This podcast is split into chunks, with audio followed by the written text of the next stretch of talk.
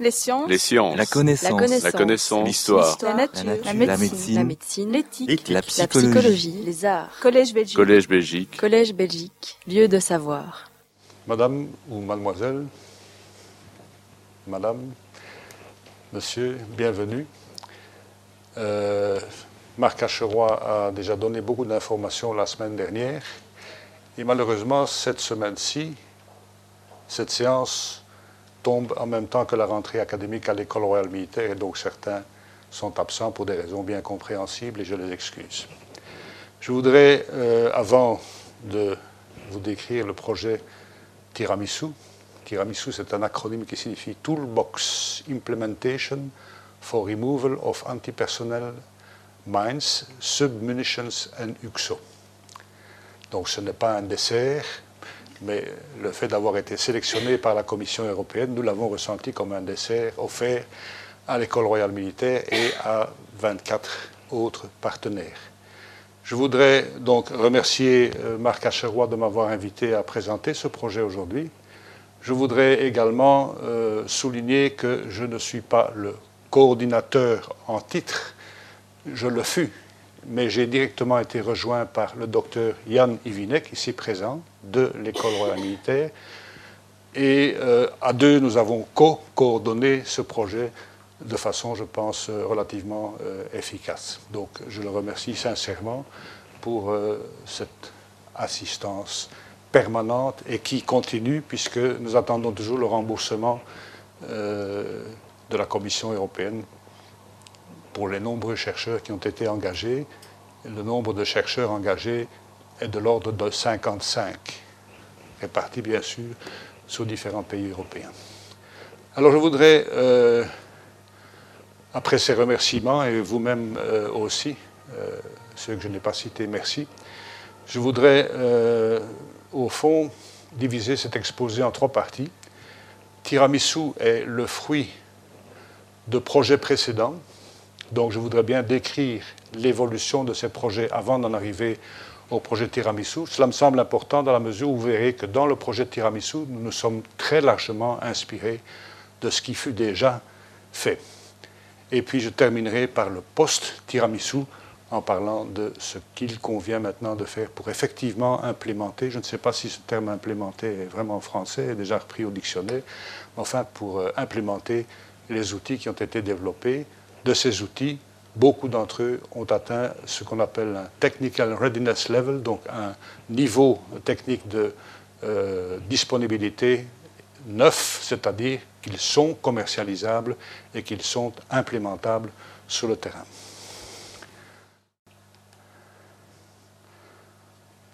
Voilà. Marc Acheroy l'a dit la semaine dernière, c'est en 97 que le traité d'Ottawa a été signé.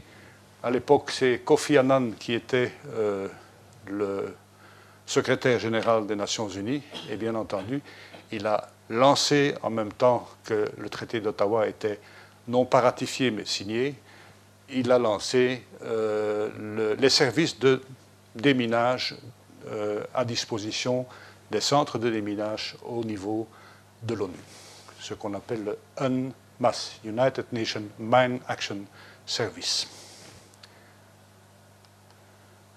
Alors, un statut, je voudrais d'abord euh, très rapidement rappeler avec cette carte quels sont les pays qui sont encore et toujours infestés par des mines ou des engins explosifs en général. Et ce sont des chiffres plus récents. À l'heure actuelle, en Europe, on compte qu'il y a encore au moins 10 millions de mines sous munitions et UXO. Euh, et bien entendu, Bosnie, Croatie, Ukraine, où les bombardements ont encore et toujours lieu, et le minage encore toujours lieu. Et j'oublie encore de signaler le Kosovo, qui n'est pas encore complètement déminé. Dans nos pays, il y a encore parfois des euh, engins explosifs qui sont repérés, mais disons que là, euh, c'est vraiment euh, minime. Bien sûr, Moyen-Orient, les conflits actuels sont particulièrement meurtriers et minage et bombardement ne font que renforcer euh, le problème. Il y a déjà plus de 29 millions d'engins explosifs estimés. et ce chiffre est probablement sous-estimé. En Afrique, toujours euh, important, 44 millions. En Égypte, l'Égypte n'a pas signé, euh, n'a pas ratifié la Convention d'Ottawa. J'ai eu l'occasion d'organiser un workshop au Caire et j'ai demandé aux autorités pourquoi. Parce qu'elles estiment que les Anglais, les Américains et les Allemands sont responsables du minage de l'Égypte et donc doivent financer le déminage de ces pays. Angola et Mozambique. En Asie, 32 euh, millions de mines, bien sûr le Cambodge, mais aussi les frontières assez euh, sensibles euh, au niveau Inde, Pakistan, Cachemire, Afghanistan, Vietnam, Laos, etc. Et enfin, en Amérique du Sud, euh, le déminage pourrait commencer si le traité de paix qui vient d'être signé, mais qui n'a pas encore été approuvé par la population, donc on espère quand même une évolution favorable. Euh, le pays le plus affecté est évidemment la Colombie. Et là, euh, les, les, zones infestées sont un peu similaires à celles du Cambodge, donc fort boisées. Et donc, en principe, certaines ONG organisations non gouvernementales commencent à être mis à, être à l'ouvrage dans ce pays. Nous avons aussi été sollicités, mais nous attendons euh, un soutien euh, du ministère des Affaires étrangères. Mais pour l'instant, les soutiens des ministères vont aux actions antiterroristes en Europe. Alors une deuxième carte importante, et euh, j'aime à souligner qu'elle est très voisine de celle-ci, c'est celle qui concerne les actions terroristes dans le monde. Et vous voyez qu'on retrouve les mêmes zones affectées, à l'exception de l'Asie du Sud-Est, du Cambodge, du Laos et de la Thaïlande. Ce sont à peu près les mêmes zones, ce qui souligne peut-être le problème de récupération d'engins explosifs pour reminer ou pour se servir de ces engins explosifs aux fins euh, d'attaques terroristes à l'explosif, ce qu'on appelle les IED, les engins, euh, les, les, euh, les, engins explosifs improvisés. La troisième, c'est une carte que nous avons utilisée, qui, qui, a été donc dessinée par le service de déminage de la défense, par le service d'enlèvement des explosifs, le SEDEE, e, ou en néerlandais le DOVO, on parle plus facilement du DOVO parce que S-E-D-E-E -E, ou SCD, voilà. Et le service de déminage a été particulièrement actif en déminage humanitaire, bien sûr un peu moins actif aujourd'hui puisque les missions prioritaires ont euh, été euh, réorientées vers le territoire national. Ceci étant, euh, pardon, les, alors, ça marche pas toujours. Ça. Ceci étant, euh, la défense a encore été active en Afghanistan et bien sûr au Liban. Alors, euh, cette carte est importante pour nous dans la mesure où, avant de lancer le projet Tiramisu, nous avons contacté le service de déminage et nous avons décidé de tenter de valider tous les produits qui seront développés sous Tiramisu dans les pays pour lesquels le service de déminage a une expérience, à l'exception de la Croatie. En ce qui concerne la Croatie, où la défense est aussi intervenue, la, Croatie est partenaire du projet Tiramisu. Donc la Croatie, où il y a encore des mines, fait partie euh, du consortium qui a été constitué. Le Cambodge, là, nous avons une très large, quand je dis nous, le service de déminage a une très large expérience, et c'est en fait au Cambodge que nous avons commencé nos premiers projets euh, au siècle dernier. Enfin, la Jordanie, euh, la Jordanie pourquoi? Parce qu'en 2011, certains essais ont déjà été euh, faits en Jordanie, et donc nous avons considéré que les relations excellentes que nous avions développées, Marc Acheroy en particulier, avec le directeur ou la direction du service de déminage, du service de réhabilitation des victimes, il nous était acquis. Voilà. Et donc, euh, Tiramisu, dont je parlerai, s'intéressera au point de vue validation à la Croatie, à la Jordanie, au Cambodge. Et vous verrez que nous sommes également intervenus indirectement au Kosovo. Alors, quelques projets préalables à Tiramisu qui nous ont aidés à composer la proposition avant qu'elle ne soit acceptée et qui ont influencé très largement la structure du projet. Il y a d'abord eu, euh, à l'initiative, Marc Acherois l'a rappelé la semaine dernière, à l'initiative de l'école militaire, UDEM 97, UDEM 97, financé par la Défense nationale. Le ministre à l'époque était le ministre Poncelet. Et nous avions considéré pour ce projet trois axes. Le premier axe est évidemment euh, ce qu'on appelle toujours le. Pardon. Allez. Allez, on revient en arrière. Premier axe est évidemment euh, la connaissance euh, du problème et puis surtout la connaissance des mines, des engins explosifs qu'il faudrait neutraliser. Donc là, nous avons reçu le soutien du service de déminage. Le deuxième aspect le plus important de ce projet, c'est l'aspect sensorique, donc l'aspect senseur. Et là, euh, sous la direction du professeur Acheroy, deux, euh, deux, types de capteurs ont été essentiellement utilisés, pas, seulement, pas exclusivement. Le détecteur de métal, détecteur de métal vallon, et puis euh, ils ont contribué à en rendre ce détecteur imaging, donc euh, avoir des images de ce qui était détecté par le détecteur, de métaux. Et l'autre, c'est euh, un, géo, un, radar de pénétration du sol. Et là, c'est le professeur Piet, à l'heure actuelle, hein, euh, qui, qui, a développé un radar à bande très large que nous voyons ici sur le. Là.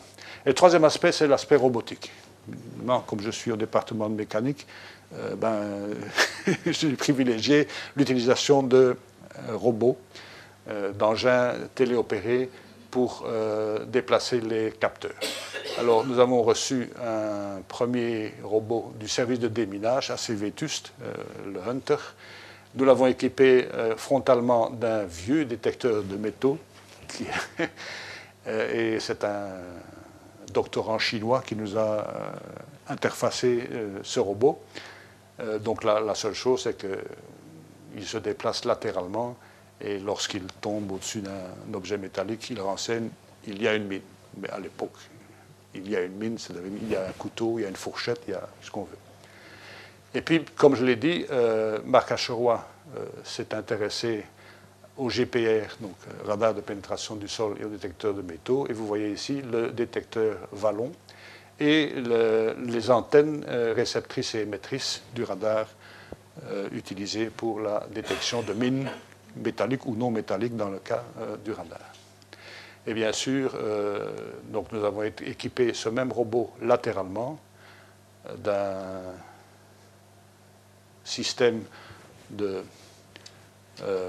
d'un système mobile qui permettait donc de suivre, euh, euh, de, varier la position du détecteur de métal. J'ai eu l'occasion, alors, avec le directeur du service de déminage, de me rendre au Cambodge en 1997. Et là, nous avons bien entendu eu euh, nos premières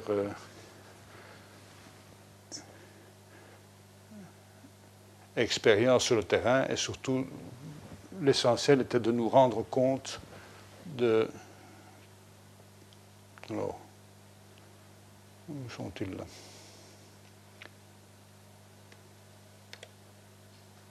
Ah.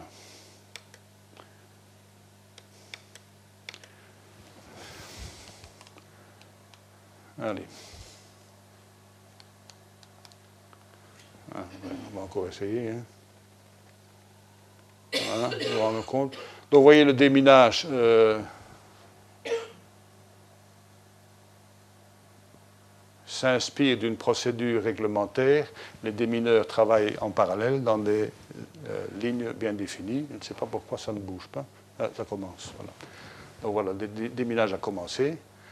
Euh, il y a à peu près 33% de l'environnement au Cambodge qui est comparable à cela, donc c'est-à-dire des prairies ou des rizières.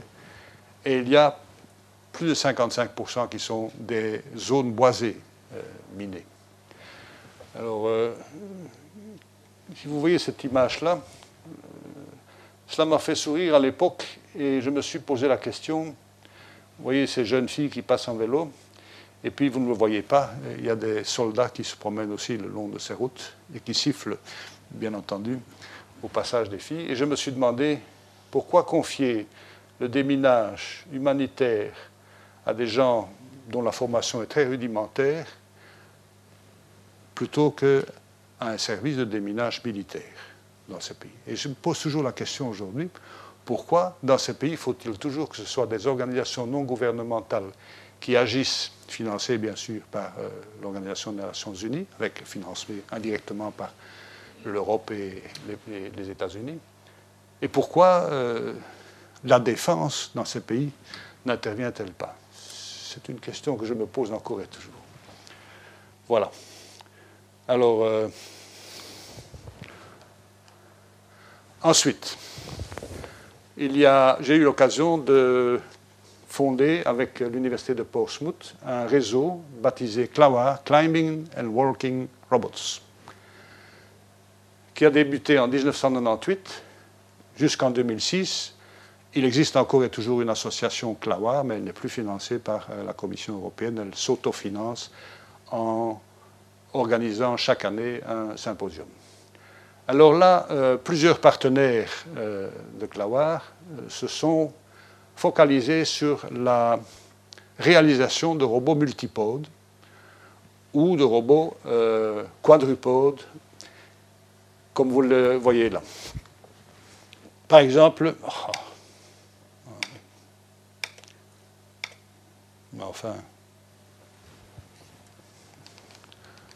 J'ai le même problème que celui de mon collègue la, semaine dernière. Voilà.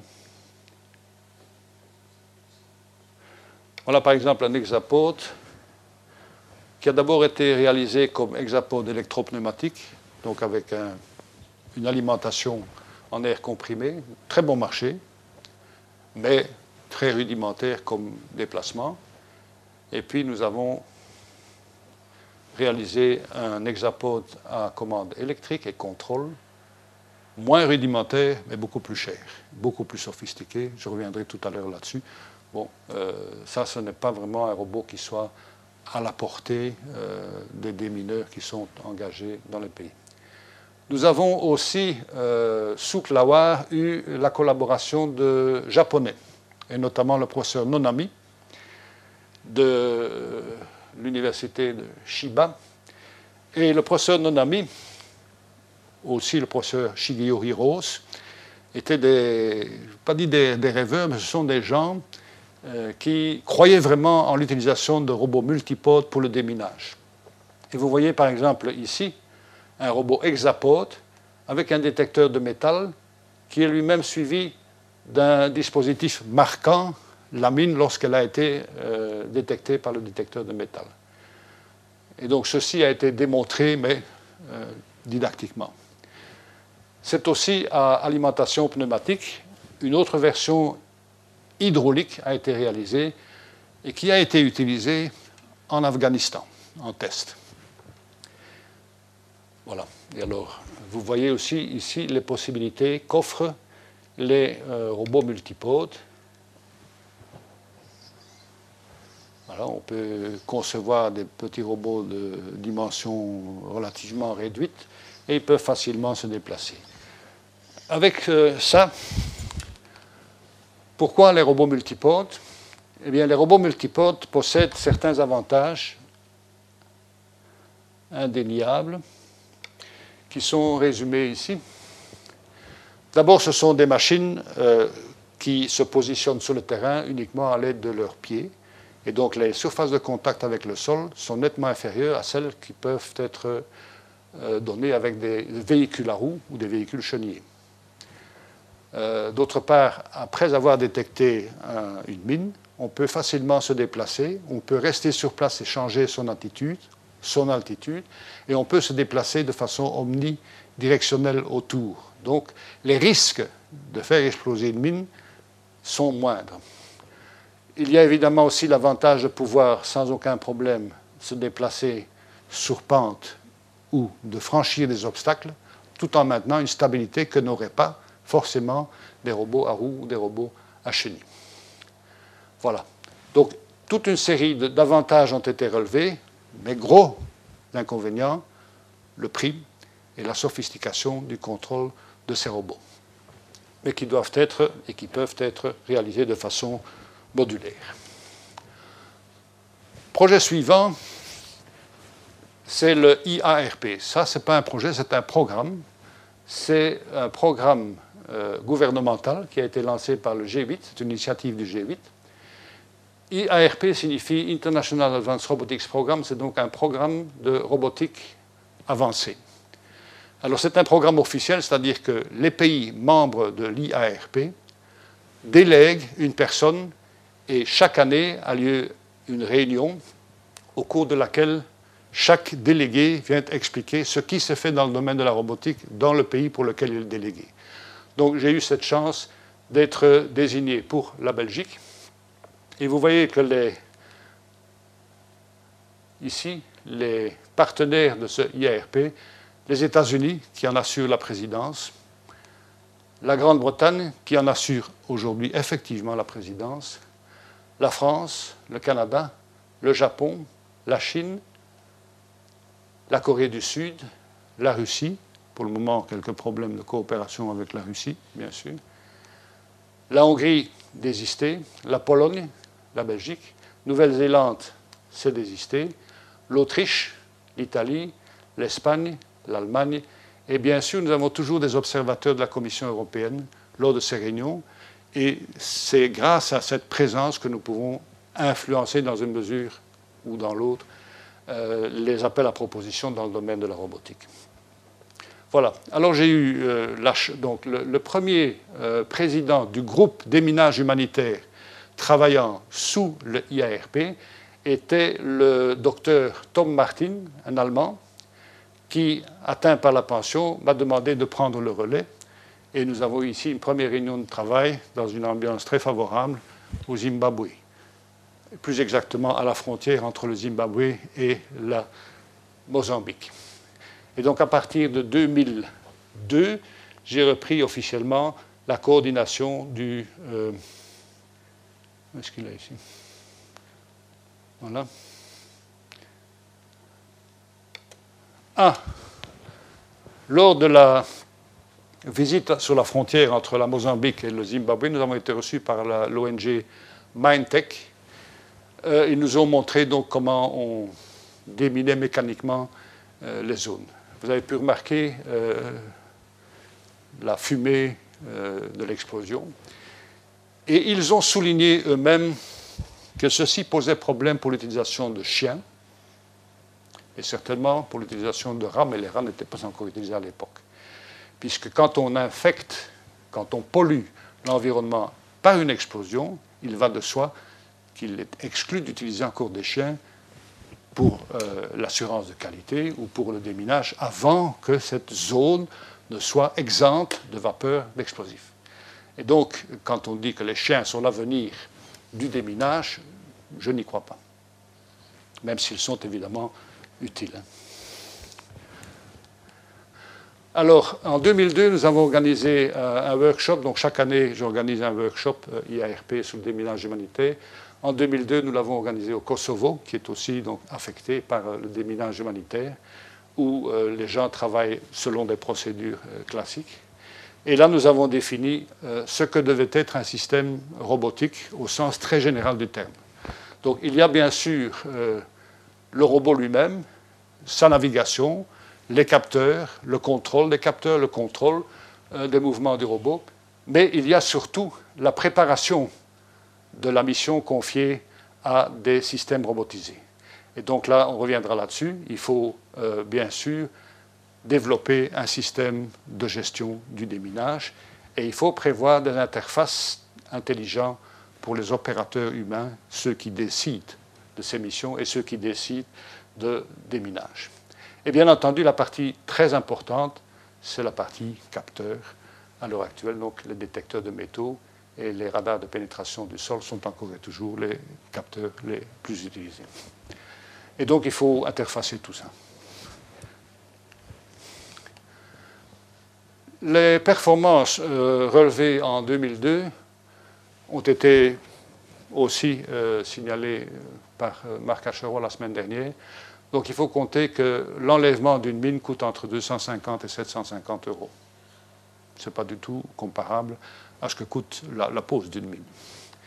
Et la productivité journalière d'un démineur normal, c'est-à-dire d'un démineur non qualifié,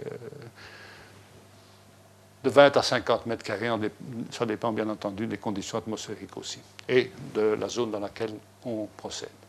Il y a très peu euh, de... Il y a très peu de personnes qualifiées pour ce travail. Et cela coûte, pourquoi 250, euh, pourquoi 250 à 750 euros? Parce que ceux qui travaillent au déminage, notamment ceux qui appartiennent aux organisations non gouvernementales, doivent être assurés contre les accidents. Et une assurance, ça coûte environ 12 500 euros par an, par personne engagée de l'organisation non gouvernementale. Donc l'intervention d'une euh, association coûte déjà cher en elle-même. Bien, en 2005, nous avons organisé euh, le workshop au Japon, à Tokyo. Euh, cela nous a permis de voir que les Japonais étaient particulièrement actifs en ce qui concerne le déminage mécanique. Et euh, ce déminage mécanique, ils ont eu aussi l'occasion de le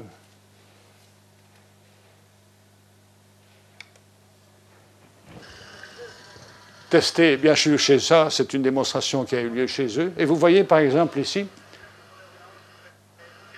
euh, cet engin il est muni sur, les flancs d'un aimant qui permet, lors du débroussaillage, d'attirer les débris métalliques. Donc c'était une conception pour éviter euh, bah, que des débris métalliques ne soient dispersés et de rendre plus difficile évidemment la détection de mines effectives par des détecteurs de métaux.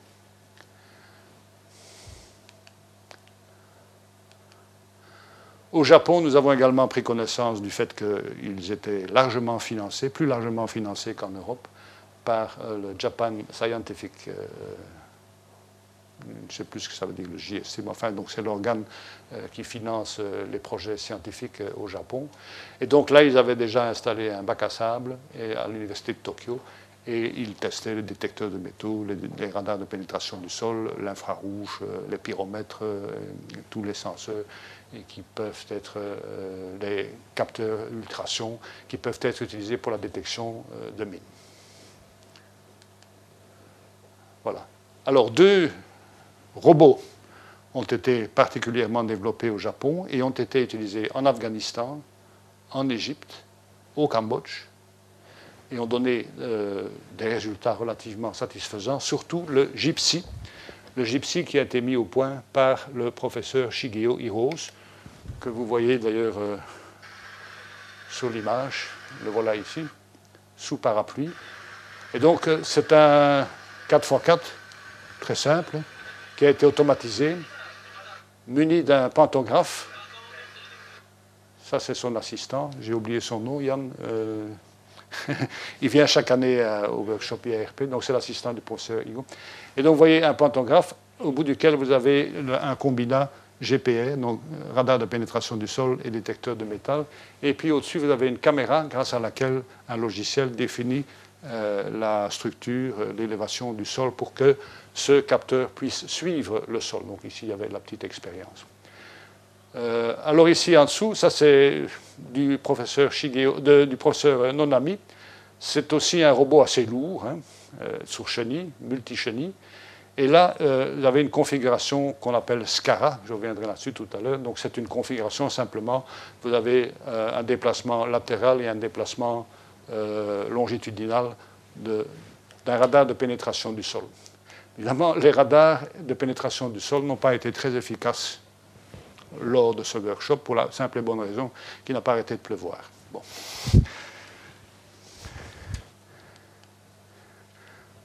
Alors en 2006, j'ai invité euh, mes collègues de l'IARP à Bruxelles. Et là, nous avons défini les critères auxquels devaient répondre les systèmes robotisés pour être utilisés en déminage. Il faut bien entendu que ces systèmes soient fiables, robustes et puissent résister aux explosions. Donc, c'est déjà une première chose. Donc, résistance. Ils doivent être faciles d'utilisation. Il faut bien sûr développer une interface euh, avec l'opérateur qui est censé contrôler ce robot, puisque l'opérateur est toujours le maître de la décision. Ils doivent être bon marché, ça c'est pas toujours évident. Mais par exemple, ceci, c'est un petit robot Castor que nous avons acquis en France, que nous avons équipé d'un du détecteur de métaux disponible à l'école militaire, et nous avons également muni d'un capteur ultrason pour pouvoir maintenir la distance constante par rapport au sol. Le capteur ultrason n'est pas le meilleur parce que d'abord la vitesse de propagation du son est relativement importante et donc euh, si le sol est proche, euh, ben, donc euh, on, a, on, préférait plutôt un infrarouge qu'un ultrason. Voilà, donc ça c'est. Ce, petit castor coûte 27 000, 27 000 euros. À l'heure actuelle, 20 000 euros. En négociant, 20 000 euros. Mais il faut encore l'équiper, évidemment, des capteurs nécessaires au déminage. Et puis nous avons acquis un autre, qui est le, que nous avons baptisé Robudem, qui vient de France aussi. Et celui-là, euh, il coûte 50 000 euros. Donc c'est nettement plus chose. Et donc nous l'avons également, équipé d'un système de scanning, d'un système euh, de. Je sais pas comment traduire le. Comment? De balayage, un système de balayage. Donc c'est un robot cartésien celui-là. Donc c'est 1, 2 et 3. Robot cartésien également équipé, donc, comme vous le voyez, du capteur de métal et trois capteurs ultrasons. Donc il a fait, il nous a évidemment aidé. L'objectif euh, à l'école militaire de, ces robots n'était pas d'aller sur le terrain avec ces robots, mais de tester les capteurs mis au point et les logiciels mis au point au département de Marcacherois. Alors en 2006, euh, nous avons également expliquer ou tenter de justifier pourquoi les robots pourraient être euh, utiles euh, dans le cadre du déminage. D'abord, bien entendu, euh, il est possible d'augmenter la sécurité puisqu'il remplace le démineur sur le terrain. Il permet donc d'augmenter la productivité, pour autant que les critères que je viens de citer précédemment soient satisfaits. Et progressivement, on peut, on peut concevoir une implémentation, une combinaison entre un robot terrestre et un robot aérien, à l'heure actuelle entre un robot terrestre et un drone, par exemple. Et euh, ceci nous a été proposé par euh, l'Espagne, par notre partenaire espagnol, qui avait un, qui dirigeait à ce moment-là un projet, mais pour des besoins agricoles. Et donc, vous allez voir que euh, pour ce projet agricole, ils utilisent un drone au-dessus du terrain pour lequel euh, des actions ou des activités agricoles doivent être euh, faites, semis ou le contraire de semis, récolte, merci. Donc voilà, et alors ici, un robot terrestre, lui, équipé avec euh, bon, pulvérisation ici, mais on peut concevoir aussi des, radars de pénétration du sol latéraux. Voilà. En 2008, nous sommes allés en Égypte, je l'ai signalé tout à l'heure. En Égypte, donc, euh, il y a encore toujours euh, des champs de mines, essentiellement localisés entre Alexandrie et le Sinaï, et puis dans le Sinaï lui-même. Euh, notez bien que la présence d'engins explosifs dans le Sinaï est assez critique pour l'instant parce qu'elles peuvent être récupérées par euh, des équipes de Daesh. Donc c'est assez dangereux. Euh, là, c'est moins dangereux, mais évidemment, il faut diminuer. Il y a beaucoup de mines anti-chars, hein. plus de mines anti-chars que de mines antipersonnelles à l'époque. En Deuxième Guerre mondiale, les mines antipersonnelles étaient utilisées pour empêcher l'enlèvement facile des mines anti-chars. Donc, euh, c'est plus de mille antichars. Et alors, bon, ils ont testé. Alors, aussi, très, très, problème très difficile dans, ces pays désertiques, ben, c'est la profondeur à laquelle on peut trouver les, mines, on peut trouver ou ne pas les trouver. Hein. Et avec les vents qui soufflent, vous avez des mines qui remontent à la surface, qui descendent, qui remontent. Et donc dire euh, cette zone est déminée, ben, ce n'est pas évident, hein, parce que l'année suivante, les mines sont revenues vers la surface et des accidents se produisent. Voilà. Et donc il y a encore à l'heure actuelle euh, beaucoup, 200 euh, millions de mètres carrés, de mètres carrés minés dans le Sinaï et 2 2480 millions de mètres carrés entre Alexandrie et, euh, et la frontière libyenne. Et puis la Jordanie, en 2011, 2011 c'est l'année à laquelle nous avons introduit le projet Tiramisu en tenant compte de tout ce qui venait euh, d'être déjà développé. Et vous avez ici un engin qui a déjà été développé en Italie par euh, l'Université de, Gênes et par une firme industrielle Pierre, qui sera introduit dans le consortium Tiramisu, et euh, équipé de euh, roues qui, pouvaient résister aux mines antipersonnelles jusqu'à 250 grammes, à peu près, TNT. Et donc, vous voyez ici, les premières expériences ont été menées euh, en Jordanie, expérience de résistance aux explosions, et ici, expérience de d'un engin tracté qui puisse euh, récolter la terre. Et vous verrez apparaître dans la terre ici des. Voilà, vous voyez apparaître ici des mines qui ont été évidemment posées pour les besoins de l'expérimentation, euh, mais qui peuvent être des mines antipersonnelles. Euh, et ces équipements mécaniques résistent aux explosions de mines antipersonnelles, pas de mines antichars. Projet SMART. Euh, Marc Acherois n'a pas cité SMART, il a bien cité euh, les conclusions et le développement de SMART. Et donc, euh, c'est un projet qui a été financé par la Commission européenne et à l'issue duquel il était possible de constituer ce qu'il appelait des cartes de danger. Hein. donc, c'est-à-dire des zones qui peuvent être franchement ignorées pour le déminage et des zones qui, qui sont probablement, donc, où la probabilité de présence de mines est très élevée. Ce projet SMART a été repris presque intégralement par notre partenaire croate et développé dans le cadre du projet Tiramisu.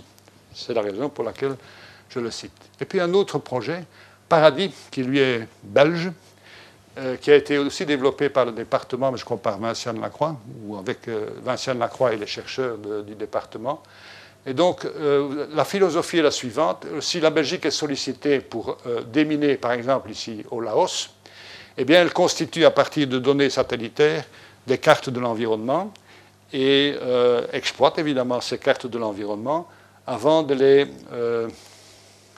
transférer dans un fichier disponible au centre de déminage au Laos.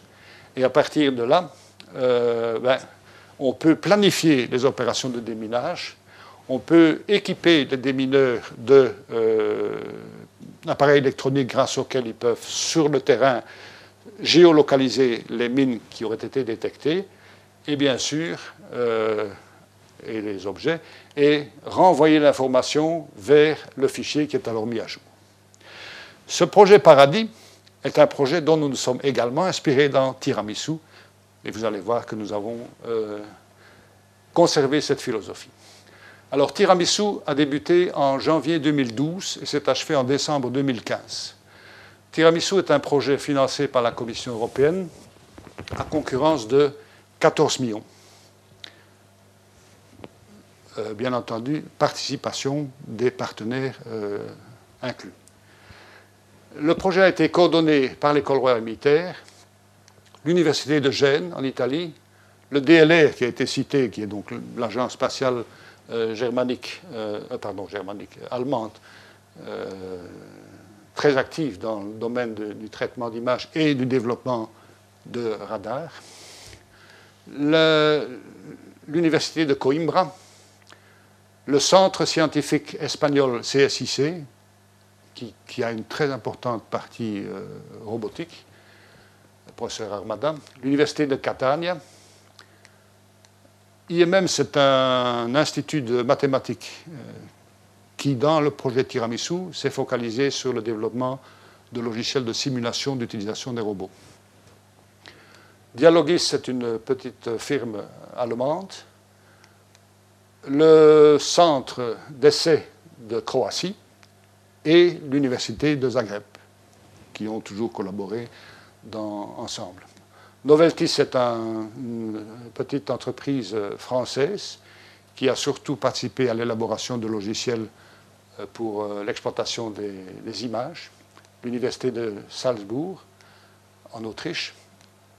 Alors ça, c'est un institut euh, de formation des ingénieurs militaires en Pologne qui, eux, se sont euh, focalisés, je ne sais pas si focalisé est un terme qui convient également, mais se sont focalisés sur euh, le traitement, la neutralisation, la destruction des mines antipersonnelles et des mines antichars en général, des engins explosifs en général lorsqu'ils sont euh, détectés. L'université de Saint Andrews, réputée puisque vous avez l'actuel prince qui a fait ses études, et eux se sont concentrés sur euh, euh, la, détection chimique. L'Université libre de Bruxelles, IGEAT. Alors Spinator, c'est une firme euh, qui travaille en Suède et qui travaille essentiellement pour la défense suédoise, actuellement remplacée par une autre société baptisée CIT. ProTime travaille avec Dialogis, c'est une petite firme en Allemagne et se sont tous les deux euh, focalisés sur euh, le développement de euh, logiciels d'interface avec les robots ou avec les opérateurs humains sur lesquels on peut obtenir toutes les informations. Space Tech est ici à Bruxelles.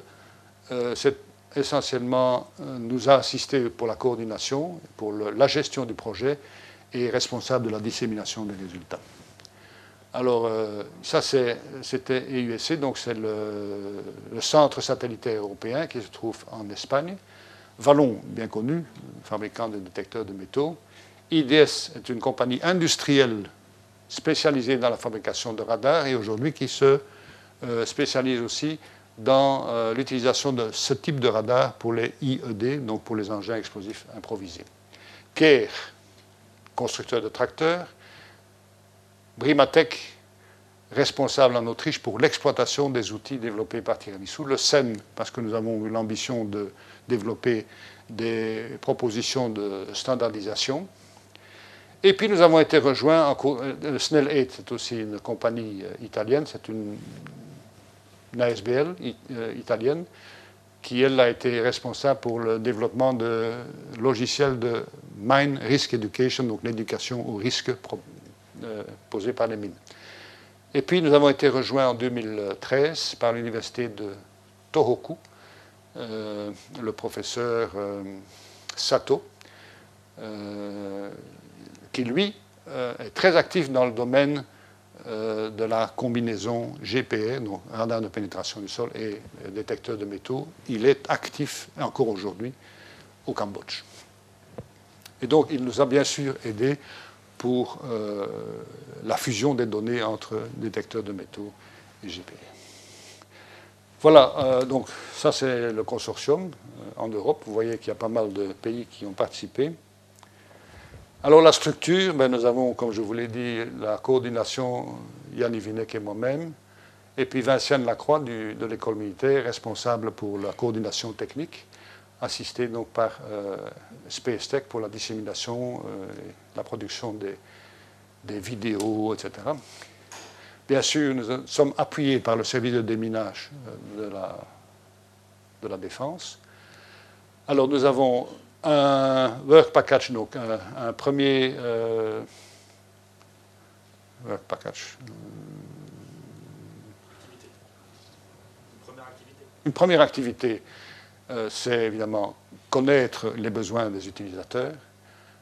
200, c'est essentiellement tout ce qui concerne l'inspection non technique technique. 300, tout ce qui concerne la détection rapprochée des mines, donc la détection sur le terrain. 400 tout ce qui est risque éducation, euh, éducation au risque et entraînement, outils d'entraînement aux outils qui sont développés. Et puis validation, intégration et démonstration confiée aux Croates et à la Suède. Et puis 610, c'est dissémination, 620, exploitation, et 630, c'est standardisation. Voilà, et vous avez donc euh, des personnes. Entre-temps, euh, M. Tommaso Flamma a été remplacé par Philippe Carou, qui aurait dû être ici, mais a aussi été empêché. Et euh, Björn Liska a été remplacé par Torsten Wikström. À l'école militaire, nous avons donc la collaboration euh, du département de mécanique et puis nous avons aussi la collaboration du département de balistique pour euh, tout ce qui est euh, protection, équipement de protection des démineurs et des véhicules. Alors le budget de ce projet, ben, vous voyez, 78% est consacré à du personnel. Je vous ai dit tout à l'heure à peu près 55 chercheurs, pas permanents pendant 4 ans, mais 55 chercheurs au total. Et puis, euh, nous avons les déplacements, bien sûr, des réunions de coordination. Nous avons des sous-contrats très minimes. Euh, et puis, nous avons euh, l'achat d'équipements amortissables ou l'achat de consommables, normal. Par catégorie, 91% du budget été consacré à la recherche, 5% consacré à des des symposiums, des conférences, euh, euh, l'achat, l'acquisition de logiciels, etc., l'achat de cartes satellitaires, 2% euh, pour la gestion, donc c'est très faible. Hein. Et pour la démonstration, 2%, nous avons une démonstration relativement minime chaque année, et puis nous avons terminé le projet l'an dernier, en septembre, par une démonstration tout à fait générale au service de déminage. Alors, le tiramisu, Toolbox Implementation for Removal of Anti-Personnel Mines in uh, Submunition and UXO, euh, ben, nous avons suivi euh, la structure proposée par le Centre international de Genève. Nous avons, qui est celle-ci, euh, nous avons D'abord, l'inspection, je n'aime pas tellement ce mot inspection ou enquête, je préfère analyse. Donc l'analyse non technique, c'est-à-dire on n'est pas sur le terrain. L'objectif, c'est de définir où sont les zones infestées par les mines. De confirmer ça par euh, une analyse technique, où on se rapproche du terrain, mais on ne va pas encore marcher sur le champ de mine. Et dès l'instant où un champ de mine est confirmé, il faut naturellement procéder au déminage. Tout ceci avant de déclarer qu'une zone est complètement déminée. Alors, tiramisu, ben, c'est inspiré de ce schéma. Et c'est inspiré, vous allez voir, on le revoit, hein, des philosophies Smart et, Paradis, où nous avons bien sûr euh, des fichiers qui contiennent les données nécessaires à la gestion du déminage, à partir de données satellitaires ou de données aériennes, et qui complètent et qui sont naturellement à disposition des centres de déminage.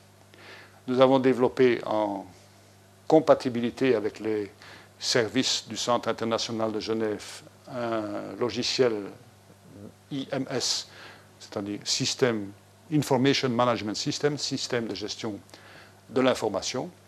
Nous en avons développé deux. Celui-ci très général, qui est actuellement, ou qui a été testé en Croatie et validé, et qui a été testé très récemment au Cambodge. Et puis euh, un autre qui est le TRS, le nom n'apparaît pas ici, il apparaîtra plus tard, qui est euh, un système comparable mais sur euh, le terrain. L'interface entre les équipes de déminage ou les robots de déminage et les opérateurs qui doivent prendre la décision de déminer. Donc ça, c'est pas très loin de paradis. Hein. C'est la philosophie de paradis qui a été retenue. Alors, première euh, chose, c'est l'analyse générale du statut d'un pays ou d'une province d'un pays, si ce pays est grand. Donc, c'est ce qu'on appelle en anglais le Advanced General Survey, donc une, un statut, une analyse générale. Euh, cette analyse générale euh, a utilisé comme ressource 116 PM, des personnes MONS. Donc, vous divisez ça par 4, hein, sur 4 ans. Et puis, vous divisez ça par 12, et vous avez le nombre de chercheurs qui ont travaillé sur, ce, sur, ces, sur cette analyse générale. y ont participé l'ULB, l'école militaire, l'Université de Salzbourg, le DLR, l'Université de Zagreb, Noveltis français et bien entendu Satsen, qui nous fut d'un secours précieux pour l'acquisition d'images euh, satellitaires. Quoique ces images satellitaires aient été très largement achetées. Euh, le, Alors l'objectif général, c'est évidemment de définir les zones qui méritent une investigation complémentaire, éventuellement une prioritisation de ces zones, et puis euh, dépendant de différents facteurs. Et donc ça, c'est une analyse qui est menée à un niveau pays ou à un niveau région, niveau province, avec euh, exploitation d'images satellitaires de préférence. Alors, voilà. Il y a sur le marché un certain nombre de cartes disponibles et un certain nombre de logiciels disponibles qui ont été très largement exploités par les équipes que je viens de mentionner. Et ils ont développé une méthodologie qui se fonde sur l'exploitation de ces logiciels disponibles et qui porte les noms simples de T-image, T-rex, T-map et T-SH1, dont la signification est la suivante. T-rex, c'est collection et gestion des données. Et là, évidemment, il y a interférence, il y a, interaction avec euh, avec les responsables des pays concernés. T-image, c'est l'acquisition et le pré-traitement des images satellitaires selon la résolution pour laquelle on a pu obtenir, euh, compte tenu de nos budgets, euh, des cartes. T-map, c'est à partir euh, de ce pré-traitement, c'est de dériver ce que tu as cité la, semaine dernière, les indices de présence et d'absence de mines, euh, donc de, déterminer quelles sont les caractéristiques qui font penser que cette zone est probablement infestée. Et puis tes priorités, essayer de donner des priorités aux actions de déminage. Voilà, Terex, euh, eh bien, il a été euh, proposé au Cambodge euh, où nous nous sommes euh, intéressés à la province de Battambang, qui est fortement minée, la plus minée du Cambodge. Au nord-est, au nord-ouest, vous avez des centres d'entraînement de chiens. Et puis au nord-ouest, vous avez beaucoup de bois. Et dans ces bois, les Allemands sont très actifs, pour la raison simple, c'est qu'il y a pas mal de pierres précieuses là-bas. Et donc vous voyez que le déminage humanitaire peut être accompagné de profits possibles. Bon, ceci étant, vous voyez que, pardon, euh, Vinciane Lacroix au travail avec ses collègues de l'ULB, Alix et Sabine, euh, Sabine euh, Van Heus. Et donc là, vous avez l'équipe, deux équipes, le, centre de déminage, le, Mine Action Center, mais aussi le centre de gestion hein, des handicaps. Voilà. Là aussi, les membres sont pratiquement membre du gouvernement cambodgien et donc les relations sont assez faciles à établir. Euh, voilà, et bien entendu, euh, ces personnes nous donnent les informations dont nous avons besoin pour développer les outils que je viens de mentionner. Alors, euh, donc, tes images, il faut pré-traiter les images satellitaires, il faut donc les filtrer, les débarrasser, augmenter la résolution, donc ça, c'est un, premier problème. Une fois que ces images sont vraiment disponibles pour euh, caractériser les zones qui seraient à déminer, on passe à, l'exploitation de, ces cartes. Hein. donc c'est toujours dans la province euh, Battambang. Vous avez par exemple ici une euh, carte de référence. Celle-là, elle est évidemment donnée par les autorités sur place. Donc ce sont l'emplacement des villages, des lacs et des rivières, et des routes quand il y en a une carte où la démographie est bien renseignée, avec évidemment un pourcentage de population plus important pour les zones euh, plus foncées, moins important pour les zones boisées, comme vous voyez. Carte euh, des zones qui sont utilisées pour l'agriculture. Et puis, à partir de ces différentes cartes, j'en trois ici, on tente de déterminer euh, une priorité dans les actions de déminage en tenant compte de différents facteurs. Là, vous avez une population de 5 à 15 ans. Vous avez mâles et femelles, pardon, féminin, masculin, hommes et femmes. Donc vous avez disponibilité d'eau potable, disponibilité de facilité pour, pour, la cuisine, occupation, etc. Donc vous avez toutes sortes de, critères qui interviennent. Donc tout ça demande évidemment discussion et analyse générale avec les autorités du pays. À partir de là, en combinant les facteurs, on tente de définir un système intelligent de décision. Et donc ici, vous avez euh, quatre critères qui ont été pris en considération, à savoir euh, le coût du déminage, beaucoup plus élevé dans les zones boisées que dans les zones euh, non boisées, plus élevé dans les rizières que dans les, régions sèches. Vous avez euh, les mines, donc le, nombre supposé de mines euh, dans la, dans la région, l'impact économique, si on démine, est-ce qu'on va pouvoir exploiter ces zones, de façon agricole par exemple, et l'impact social. Donc ces quatre critères sont pondérés et en fonction de la pondération, on définit des... Donc ceci se fait de nouveau en collaboration avec les, autorités.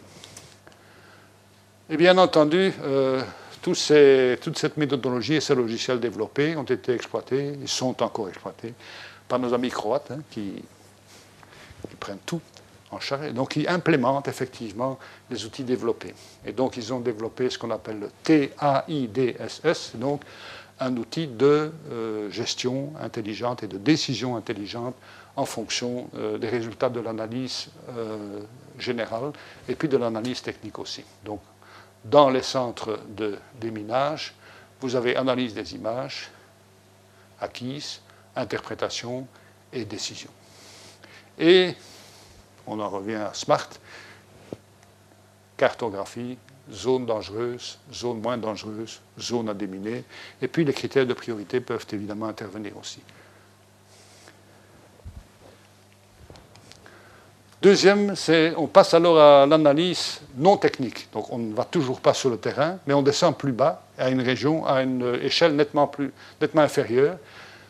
Euh, et là, les ressources, c'est 269 personnes moins, et les partenaires sous coordination du Centre européen satellitaire, de l'ULB, du DLR, d'Oveltis et de l'Université de Salzbourg. Je pense que l'école royale militaire a joué un rôle aussi, mais j'ai oublié de mettre. Euh, mais l'école royale militaire était présente partout. Donc, euh, voilà. Donc là, cette fois-ci, on descend nettement plus bas, et donc à une échelle euh, locale, et on va déterminer les zones qui sont réellement susceptibles d'être minées. De nouveau, toujours avec des images qui sont collectées, cette fois-ci par vol habité ou vol non habité, drone, on va descendre au niveau du terrain et après avoir défini une symbologie conforme à celle qui est utilisée au Centre international de déminage de Genève, on va affecter les cartes, on va affecter les cartes de ce symbole où on a repéré des indices de présence d'engins explosifs. Voilà, donc encore un exemple. Hein. Euh, cette fois-ci, on descend au niveau de Batambang, donc on descend plus bas. Euh, même chose, hein. donc on a la population. Donc c'est exactement la même chose, mais à un niveau nettement euh, local et donc on peut aussi utiliser. Et certains logiciels ont été développés, notamment en Croatie, pour la Croatie, et aussi pour euh, les pays qui ont été euh, affectés par des conflits. Par exemple, Vincent Lacroix a défini un logiciel pour la détection de, cratères et de tranchées. Donc vous voyez qu'on descend beaucoup plus bas, mais on n'a toujours envoyé aucun démineur sur le terrain à, ce moment. À voilà. Euh, ces logiciels ont été testés, ces méthodes ont été testées, notamment en 2012, s'est produit une explosion d'un dépôt de munitions en Croatie. Et donc c'était l'occasion ou jamais d'utiliser euh, au niveau local les outils qui avaient été développés, TMAP, TIMAGE, etc., pour euh, définir la zone concernée par l'infestation ou l'infection ou la pollution par les engins disséminés tous azimuts dans un rayon de l'ordre de 5 km.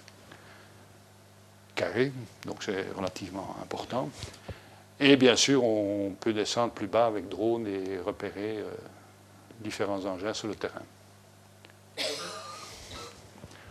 Et puis, euh, si le conflit a laissé des traces dans les annales euh, de la région, c'est le cas en Croatie, hein, les, guerres entre la Bosnie, la Croatie, etc. Donc là, on peut aussi, euh, en fonction des positions des, amis, des ennemis, etc., euh, étudier le terrain euh, et sérier les, zones qu'il faut vraiment aller déminer. Alors, en 2013 ou 2014, tous ces outils ont été également validés, cette fois-ci par une collaboration entre la Croatie, l'école militaire et l'université de Zagreb ils ont été testés. Il y a eu des inondations en 2014, je crois, des inondations euh, assez importantes en Bosnie. Vous vous en souvenez en, Oui, en Bosnie. Vous vous en souvenez peut-être. Et là, en Bosnie, vous aviez. Euh, donc, il y a eu intervention de différents pays, dont la Belgique, euh, c'est ici, avec Be Fast, dont il semble que. Merci Jean. Dont il semble que on met en question un peu l'utilité à tort. Donc BIFAST et l'école militaire a été sollicitée par la Croatie et nous sommes partis là-bas. Euh, pour quoi faire? Ben, Eh bien, en Bosnie, il y a évidemment encore beaucoup de zones minées. Ici, vous voyez euh, ces zones minées. Et à cause des inondations, des flux, vous avez déjà connu le cas au Mozambique avec Paradis. Hein. On avait fait une cartographie excellente et puis il y a eu des inondations, donc il faut, recommencer. Hein. Eh bien, à cause de, ces flots de choses, de nombreuses mines ont été déplacées. Voici les zones qui sont maintenant ou qui étaient susceptibles d'être à présent minées alors qu'elles ne l'étaient pas. Ce qui représente beaucoup. Nous y sommes partis avec notre drone, que voici, mais ce drone, euh, il a euh, l'avantage qu'il est mini-drone, donc il peut aller partout, ou à peu près partout. Il, résiste à des, euh, à des, vents assez importants. voilà. Mais sa limitation, c'est le payload, donc la charge utile. Et la charge utile, dans ce cas-ci, c'est une caméra et une caméra infrarouge proche. Donc voilà. Et ça, on doit rester en dessous de 1 kg, 1 kg 2. Sinon, on a des difficultés pour euh, décoller, pas de problème, mais pour atterrir, on risque d'atterrir assez vite. Et bon, ça pose problème. on a d'ailleurs eu des incidents parce qu'il y a aussi le contrôle de ces drones. Ce n'est pas simple. Hein. Le, drone, il faut le contrôler. Euh, et bon, il y a des bois dans l'environ, il y a des arbres, et il faut éviter tout ça. Et on a eu quand même euh, quelques petits accidents. Alors, euh, oui. Un autre drone utilisé, c'est les Croates. Vous voyez ce sont des, drones à euh, décollage vertical, hein, VTOL, et atterrissage vertical. Mais ils ont aussi utilisé, bien sûr, des, hélicoptères équipés sous l'hélicoptère de capteurs infrarouges et caméras, et capteurs hyperspectraux. Voilà. Alors, euh, ben, un des problèmes qu'il fallait résoudre, qui n'a pas été résolu assez vite ici en Belgique, qui, seulement l'année passée, il y a eu un règlement qui est sorti, c'est d'obtenir les autorisations de vol. Eh bien, cette autorisation, on l'a eue en une demi-journée, en Bosnie. Donc, excellente relation entre un chercheur de l'école militaire, un chercheur euh, bosniaque, qui travaille au département de mécanique, et les autorités gouvernementales de ce pays. C'est intéressant d'avoir ce genre de relation. Voilà. Quelques exemples. Euh, Bifast a été très heureux, évidemment, euh, de la collaboration avec l'école militaire, car on a pu définir où placer les pompes. Donc, on a pu définir les zones où les interventions étaient les plus efficaces. Et vous voyez, par exemple, simplement par caméra, le, repérage d'engins explosifs déplacés par l'inondation. Alors, étape suivante où VP suivant, c'est l'analyse technique. Donc cette fois-ci, on descend sur le terrain. Donc on a les zones suspectes, on descend sur le terrain. Alors y ont participé euh, Pierre, l'Université de, de Gênes, IDS, Industrie, l'Université de Catania, l'école militaire bien sûr, et l'Université de Saint-Andrews. Euh, l'objectif de l'analyse technique, c'est évidemment de confirmer, confirmer qu'il s'agit euh, effectivement d'une zone qu'il faut déminer et d'augmenter bien sûr la confiance en, ces décisions. Au départ, euh, compte tenu des beaux résultats obtenus en Jordanie, nous avons considéré que l'engin qui était peut-être le mieux qui convenait peut-être le mieux pour le déminage, automatisé ou pas automatisé, robotisé ou pas robotisé, ce sont des engins agricoles qui peuvent servir pour le déminage, lorsqu'ils sont équipés de capteurs ou euh, d'équipements euh, de déminage mécanique, et puis qui peuvent être rééquipés autrement lorsque euh, la zone a été libérée pour des activités agricoles.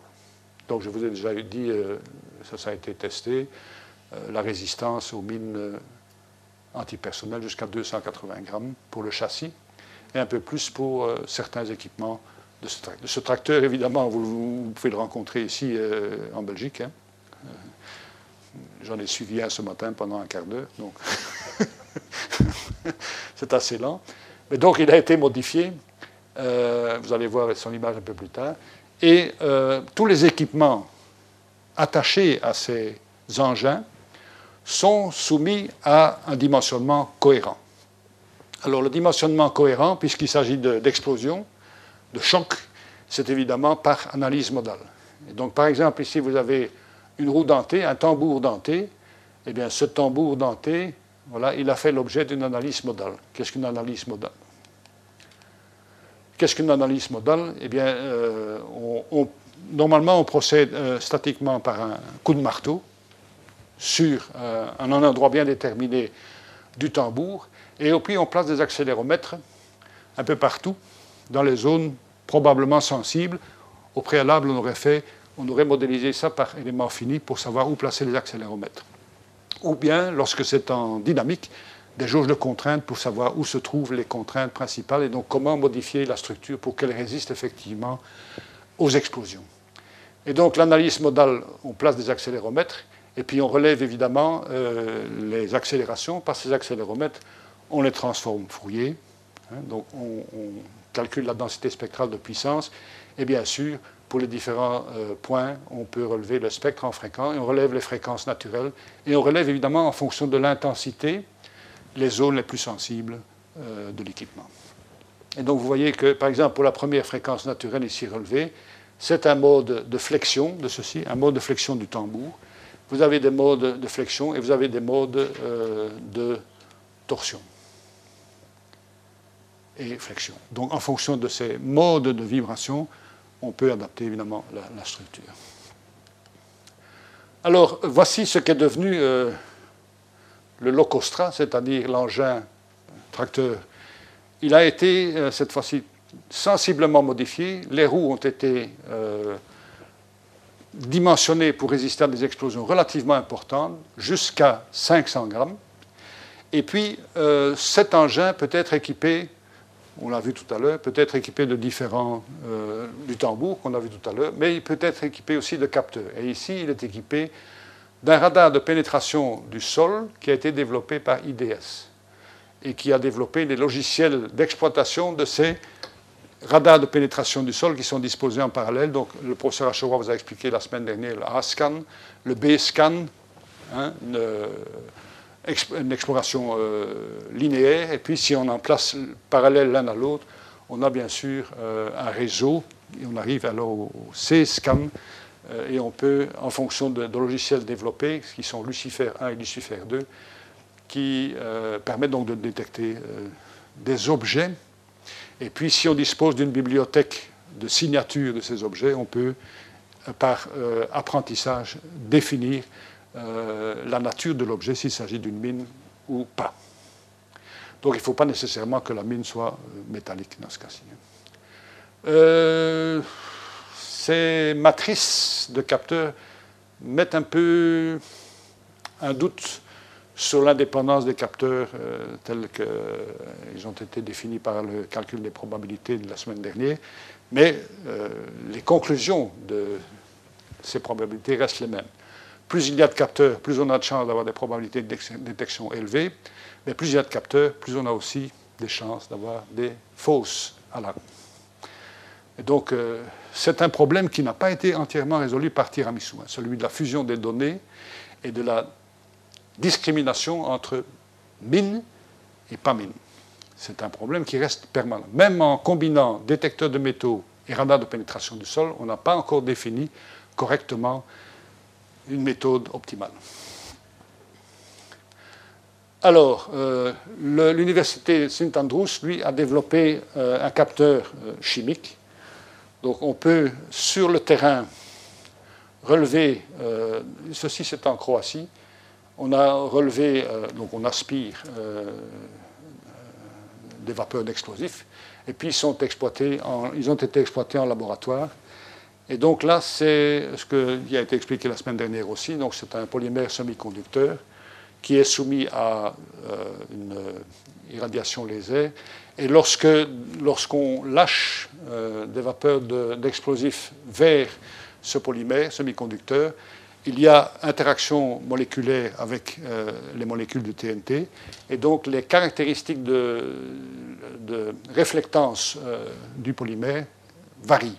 Et donc on peut supposer qu'il y a effectivement vapeur. Alors ça a été testé euh, pour du TNT, pour du DNT, pour du TATP, pour du RDX, pour différents. Euh, et ça a été testé aussi au point de vue, euh, c'est une question qui a été posée la semaine passée, au point de vue longévité. Hein. Donc, parce que la question posée par les évaluateurs, c'est oui, mais si la mine a été posée au Cambodge il y a en 1978, bon, elle est probablement plus étanche, donc on peut certainement avoir des vapeurs. Ces vapeurs se diffusent autour de la mine. Donc quand on détecte les vapeurs, on n'est pas encore certain d'avoir détecté la mine. Hein. Même le chien peut détecter la vapeur, mais la mine se trouve un peu plus loin. Donc personnellement, comme des mineurs, je ne suivrai pas le chien de trop près. Donc voilà. Euh, donc ça, c'était la question posée. Est-ce que ça reste efficace, ces capteurs chimiques après un certain temps? Et donc, c'est une réponse. C'est toujours en cours. Donc, ça, atteint un niveau de un niveau de technique TRL, un niveau euh, de, disponibilité 7. Euh, donc, ça a été testé en laboratoire, ça n'a pas été testé sur le terrain. Donc, ce n'est pas encore commercialisable.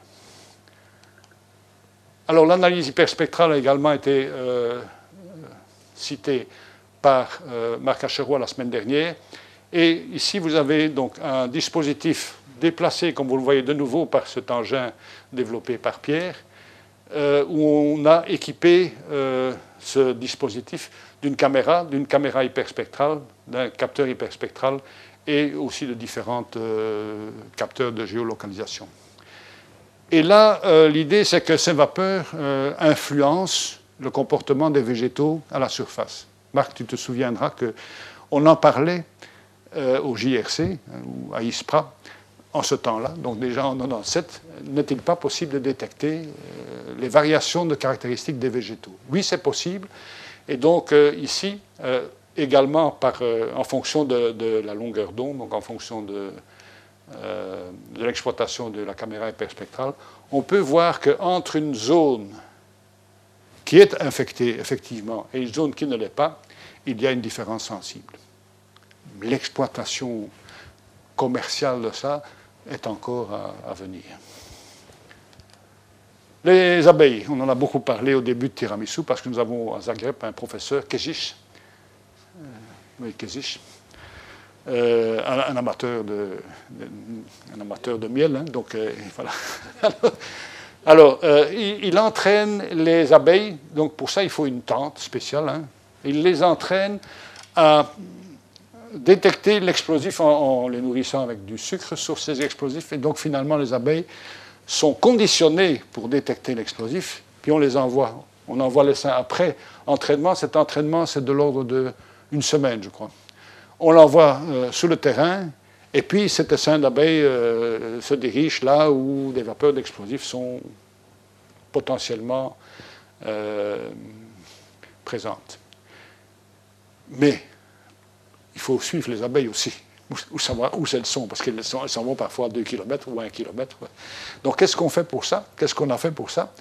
On prend un drone, un mini-drone, qu'on équipe d'une caméra thermique, ou d'une caméra infrarouge, ou proche infrarouge, mais surtout thermique, donc euh, ce n'est pas le proche infrarouge, et on suit l'essaim d'abeilles et on le géolocalise.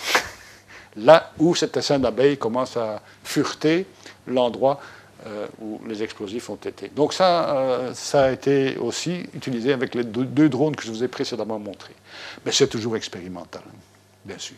Il faut disposer des abeilles, il faut disposer de... Bon, il faut, faut entraîner, c'est un peu comparable, c'est des biocapteurs. Donc ce n'est pas évident. Ceci étant, euh, c'est prometteur. Hein. Si vous avez ici la, courbe de fiabilité de ces, de ces, abeilles, et vous voyez par exemple que la probabilité de détection jusqu'à 75% est combinée avec une probabilité de fausse alarme très faible. Mais au-delà de 75%, il ne faut pas espérer euh, être débarrassé de ces fausses alarmes. Voilà. Donc ça, c'est un exemple, et ça, c'est un autre exemple où la, courbe euh, statistique de fiabilité est nettement euh, proche de la courbe, autant de probabilité de détection, autant de, bonnes détections que de fausses alarmes. Alors, suivant, c'est la détection. Donc, on a maintenant repéré la zone qu'il faut déminer. Les démineurs sont partis sur le terrain, seuls ou avec euh, robot. Et donc, c'est ce qu'on appelle le closing detection, donc la détection proche. Et là, ça a été coordonné par l'Institut de robotique de Coimbra, avec le DLR de nouveau, l'école militaire, Vallon bien entendu, et euh, nos partenaires espagnols. L'Université de Catania et, notre partenaire espagnol ont développé un PRODER, donc une sonde intelligente, avec euh, émission ultrasonique, on en a parlé aussi la semaine dernière, et puis la réflexion ultrasonique est évidemment convertie par transformé de Fourier.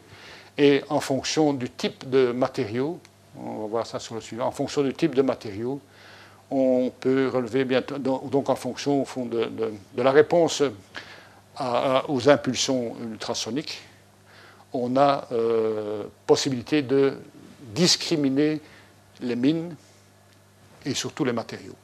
Donc ici, surtout les matériaux. Donc voilà, ce sont des expériences qui ont été menées avec des mines existantes, aussi avec des, voilà ici les, engins qui ont été utilisés. Ces mêmes engins ont été posés sur, euh, au service de déminage sous le sol, et donc il y a eu validation de, ces, de cette sonde intelligente. Et il y a une interface qui a été développée euh, par laquelle le, démineur. Il y a aussi un, transducteur de force, hein, parce qu'il ne faut pas forcer euh, la sonde à faire exploser la mine antipersonnelle. Donc il faut aussi, et puis en fonction de l'angle, c'est pas évident. Hein. Beaucoup n'y croient pas. Hein. C'est peut-être aussi dangereux qu'une sonde normale, ou peut-être plus dangereux qu'une sonde normale. En tout cas, ce qui est certain, c'est que c'est utile pour l'entraînement des démineurs. Ça, c'est certain. Donc c'est un outil d'entraînement très utile. Voilà. Alors, Sinon, les détecteurs de métaux avec les deux possibilités, hein, donc un champ magnétique et puis les courants de Foucault qui génèrent un champ secondaire, ou bien des impulsions et une décroissance du champ magnétique. Et la décroissance est plus lente lorsqu'évidemment les courants de Foucault freinent cette décroissance. C'est, cette deuxième, euh, ce deuxième euh, caractéristique qui a été utilisée. Alors voici euh, un système portable développé par l'Université de Coimbra avec détecteur de métal uniquement. Et bien sûr, euh, détecteur de métaux, pardon, des capteurs inertiaux pour connaître la position exacte du détecteur de métaux par rapport à la, position exacte du, de l'opérateur qui lui-même est équipé de GPS pour son, la géolocalisation de la mine euh, détectée. Ça a été testé au service de déminage et avec des, des zones des, mines ont été, différents euh, engins explosifs non explosables ont été disséminés, et donc euh, il n'y a pratiquement eu pas de fausse alarme. Le système ALICE, dont a parlé aussi Marc, c'est combinaison de GPR, donc de radar, de, géoradar, et de détecteurs de métaux. Et là, donc, euh, campagne intensive par le professeur Sato, euh, ça doit être lui ici, avec euh, détection métaux suivi de détection par GPR pour définir la plus grande probabilité possible de présence de mines. Le système ALICE n'a pas été développé par le projet Tiramisu. Il a été exploité dans le cadre du projet Tiramisu avec le concours du professeur Sato, qui n'a pas été financé par la Commission européenne, bien entendu. Ben, bien entendu, je ne sais pas s'il faut dire bien entendu, c'est un peu dommage. Hein. le Tirami SAR, euh, radar à ouverture synthétique, développé par le DLR. Là, c'est monté sur, une, sur, un engin. Cet engin peut être, au service de déminage, ils sont venus avec une camionnette Unimog, sur laquelle donc, un système robotisé est monté, pardon, un système robotisé, avec euh, trois, euh, non, deux émetteurs et trois récepteurs. Et possibilité de positionnement et possibilité de combinaison de polarisation verticale, horizontale, horizontale, verticale, horizontale, horizontale, ainsi que l'a décrit euh, Marc Acheroy la semaine dernière. Donc ça a été testé dans des conditions didactiques en Allemagne et dans des conditions réelles, enfin réelles, au service de déminage. Quand je dis réel, ça veut dire par temps pluvieux et temps, euh, le temps belge que vous connaissez. Et donc, euh, avec des positionnements, bon, ceci étant, c'est plutôt pour l'analyse technique que pour la détection proche, quoique la frontière entre les deux ne soit pas rigide. Lundi prochain, le Marcus Page du DLR vient donner un exposé sur l'exploitation possible de ces engins pour la détection d'explosifs dans un flux de véhicules. Très important dans le cadre antiterroriste actuel. Donc si vous êtes intéressé, euh, le programme de lundi prochain est à votre disposition. Euh, sur la table à la sortie. Ah, l'exposé se fait à, l'Institut CBRNE international qui se trouve à Fran-les-Gosselin. Donc c'est tout près de Charleroi, tout près de l'aéroport de Charleroi. Et euh, donc le commandant du service de déminage vient donner un exposé sur euh, les problèmes de détection des engins improvisés en Belgique.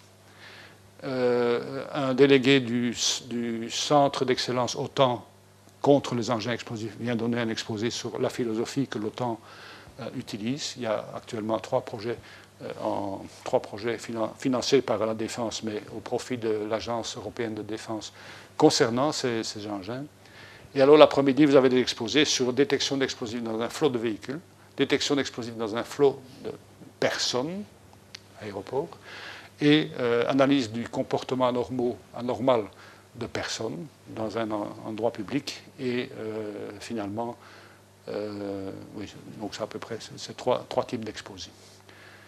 Et ces, exposés seront introduits par un délégué de DG Home, de, la Commission européenne, qui va aussi, définir, qui va aussi présenter les financements possibles de recherche à partir de 2017. Donc c'est important pour nous et pour ceux qui sont intéressés par euh, ces problèmes.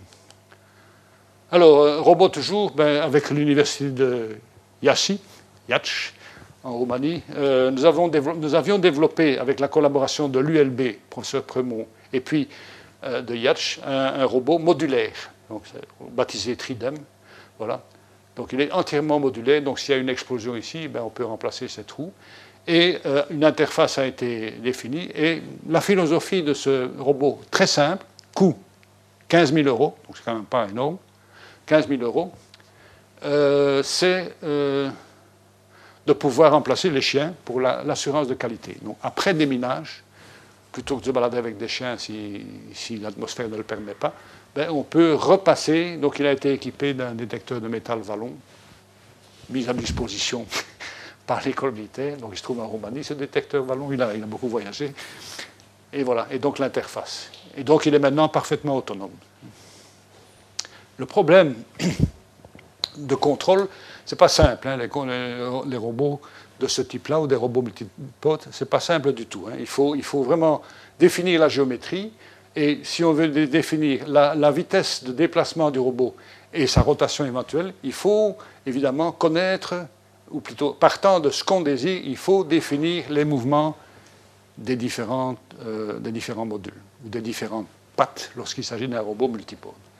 Et donc ça, ça fait, voilà, par exemple ici, notre partenaire espagnol a développé un, un hexapode équipé d'un capteur, on ne voit pas le capteur ici, mais donc d'un capteur euh, combinant détecteur de métal infrarouge et, détecteur, pardon, capteur infrarouge pour euh, rester à un niveau convenable au-dessus du sol. Et donc c'est un hexapode euh, de type SCARA, c'est-à-dire que chaque patte ici ne possède de degrés de liberté que horizontaux, donc un axe vertical de rotation. Donc c'est beaucoup plus facile. Mais encore une fois, il faut définir ce qu'on appelle les paramètres de Denavit-Artenberg.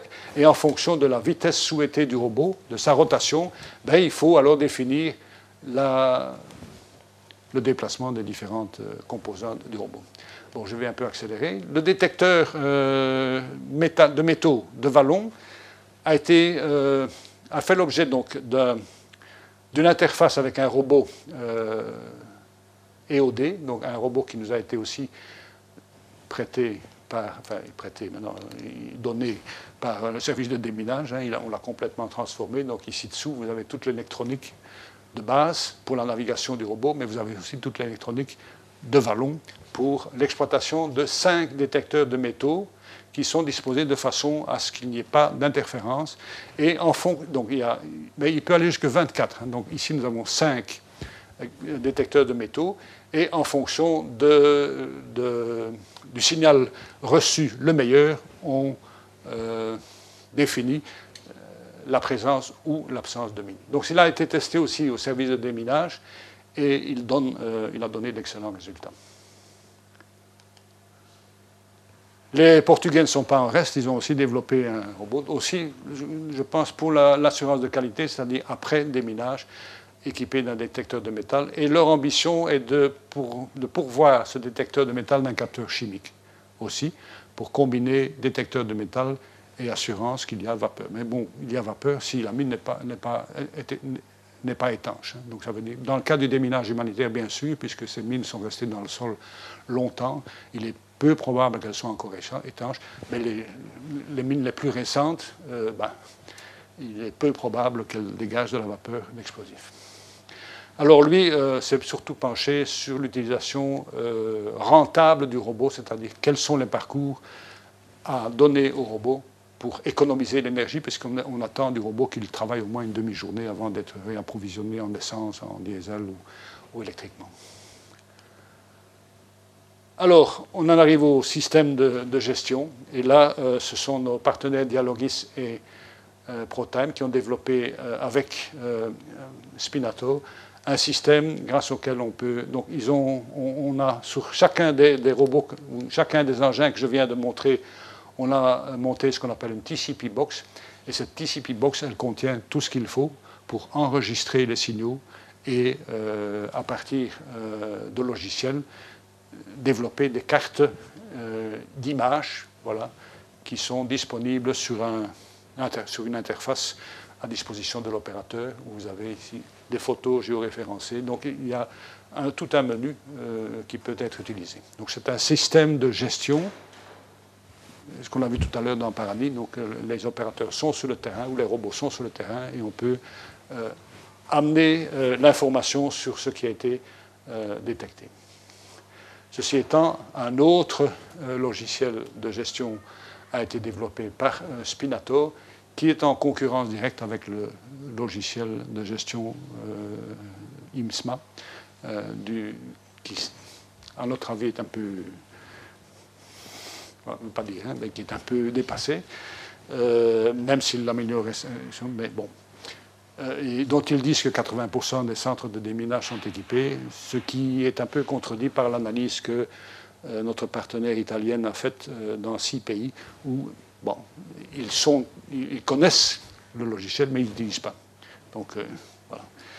Les, procédures de déminage peuvent varier fortement par rapport à celles qui sont euh, proposées par le centre. Ceci étant, il a été testé, donc on, a, vraiment tout. On a aussi une base de données, et cette base de données n'est pas gratuite, hein, elle, est fournie, elle est disponible au centre de Genève, elle est fournie par le euh, James Madison University.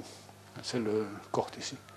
Et pour le moment, nous sommes à l'ICI, à l'Institut euh, où j'officie pour l'instant, en train de faire une base de données nouvelle à partir de.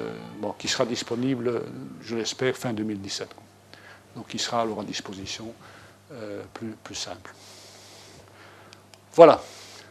Pour ce qui est de la protection, ben, nos partenaires polonais ont développé un container qui puisse déplacer les charges détectées sur le terrain et qu'il faut aller faire exploser dans des lieux sûrs. Et ce container peut résister jusqu'à euh, un demi-kilo ou 300, 300 grammes, un demi-kilo, 300 grammes à un demi-kilo de TNT ou TNT équivalent.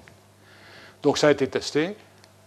À l'école militaire, le département de balistique a développé un triple launcher, donc un, système euh, pour envoyer simultanément, c'est jamais simultané, des euh, billes coniques vers des revêtements de protection des, mineurs, des pompiers, etc. Et donc ceci, c'est pour simuler l'impact de fragments sur les personnes. Parce que les mines antipersonnelles à, pression, là, bon. Mais les mines à fragments, donc et puis les, les, engins improvisés, on a des, fragments dispersés dans tous les choses. Et donc, on n'a pas à l'heure actuelle de standard vraiment qui puisse euh, qualifier les euh, matériaux de protection proposés sur le marché. Et donc, euh, c'était une ambition de Yann de développer un SEN Workshop Agreement sur les protection, mais il y a tellement de standards existants pour différents types d'applications qu'on n'a pas encore reçu le feu vert. Euh, on n'a pas encore reçu le feu vert euh, officiel. Et donc, le projet Tiramisu est terminé, ben, on a mis une fin prématurée et on espère le reprendre, bien entendu, euh, dans le futur. Alors ceci, c'est aussi une idée du balistique, c'est quand on peut faire sauter une mine antipersonnelle sur le terrain, sans devoir la déplacer, mais il faut bien sûr éviter de polluer l'environnement. Et donc, on propose ici euh, ce qu'il appelle ici un mind shield, donc euh, un couvercle, un couvercle de protection pour l'explosion. Aussi bien le container développé par euh, les Polonais, vous voyez ici, ça c'est une, expérimentation, et une déformation du, couvercle très léger, mais aussi bien ça que euh, la protection euh, pour l'explosion de mines sur le terrain ont fait l'objet de, méthodes d'éléments finis et de simulation. Et donc c'est en cours. Hein. Donc pour les mines euh, au-delà de 500 grammes, ben, ça ne marche pas. Hein. C'est-à-dire qu'il faut remplacer chaque fois, donc ça coûte. Hein. Et en deçà, pour la plupart des mines, c'est quand même en deçà. C'est en deçà de 250 grammes. Euh, il y, a, des tensions, mais le matériau résiste. Ceci étant, c'est toujours prototype, ce n'est pas encore réalisé. Voilà. Donc voilà, je vous ai résumé très rapidement. Ce, que je pas, ce dont je n'ai pas parlé, ce sont les, les outils d'éducation au risque posé par les mines et qui ont été testés en Algérie pour les réfugiés du Sahara occidental et au Cambodge en Pologne et en Croatie aussi. Voilà. Et les logiciels de gestion dont je vous ai parlé.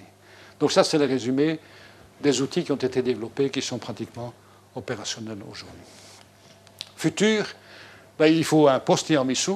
Eh bien, nous avons décidé euh, de créer un centre de connaissances, un Knowledge Center, au sein de l'Institut international CBRNE qui se trouve à Franlegosli, et nous avons défini une structure avec euh, un comité de direction euh, décentralisé pour euh, Technology Watch, donc voir un peu ce qui, ce qui, continue à se développer. Validation et implémentation, entraînement et étude des, des besoins des, utilisateurs. Donc, Donc l'ICI, pour le moment, il y a déjà un certain nombre de, relations qui sont établies entre l'ICI et la European Corporates of Security Association, euh, Europol, le Centre international de Genève. En pointillé, ce sont des cooperation agreements, donc des, des contrats qui doivent encore être signés, mais qui sont donc en, bonne voie, avec l'Agence européenne de défense, bien sûr le service de déminage. Agnès Marcaillou, par exemple, a inauguré l'ICI en 2014. Bon, les relations avec Tiramisu sont évidentes, avec le... Voilà. Donc ça, c'est en cours, avec les objectifs que je viens de définir au point de vue suivi des technologies, validation, éventuellement on continue euh, la standardisation, l'entraînement aux outils qui ont été développés et bien sûr répondre aux besoins des utilisateurs, que ce soit dans le cadre du déminage humanitaire ou que ce soit dans le cadre des opérations antiterroristes euh, ici en Europe. Euh, voilà. Nous avons à l'heure actuelle réuni environ 77 partenaires de 15 pays européens, donc c'est bien parti. Pardon. Et nous espérons bien sûr euh, un financement de la Commission européenne dans le cadre de cette constitution et dans le cadre d'un projet qui va se focaliser sur euh, les engins improvisés. Parce que ce sont déjà des partenaires dont certains sont de tiramisu et d'autres autres. Voilà, conclusion. En mars 2009, c'était le premier deadline pour euh, il n'y ait plus de mines antipersonnelles. On est loin de l'avoir atteint. En 2013, de nouvelles contrées ont été affectées, puis continuent à être affectées. Donc, euh, de nouveaux dangers apparaissent, notamment donc, euh, ces improvised explosive devices, ces engins improvisés qui rendent beaucoup plus difficile le travail des démineurs et qui justifient peut-être l'utilisation de systèmes robotisés. Voilà, conclusion. Ben, maintenant, il y a pas mal de réunions euh, qui se, focalisent sur la menace actuelle, bien connue, terroriste, hein, avec, pour les États, l'obligation d'une coopération. Donc on va évoluer vers un traité après Ottawa, après Oslo, ou bien compléter ces traités. Si vous souhaitez avoir une information, ben, il y a un bouquin disponible mais ça c'est pour la robotique, un bouquin disponible sur... Euh, euh, voilà, donc j'ai eu l'occasion avec le professeur Makiabib euh, d'Égypte de récolter pas mal d'articles. Je crois que vous aurez l'information, vous aurez ça disponible sur le site. Problème actuel, vous le connaissez, hein. nombreux réfugiés, très nombreux réfugiés de Syrie, d'Irak, qui s'amènent euh, par la Turquie vers l'Europe. Voilà, donc euh, pourquoi devons-nous nous plaindre dans nos régions euh, Essayons de continuer nos efforts pour améliorer, améliorer, pour un meilleur monde. Soyons, ou restons optimistes.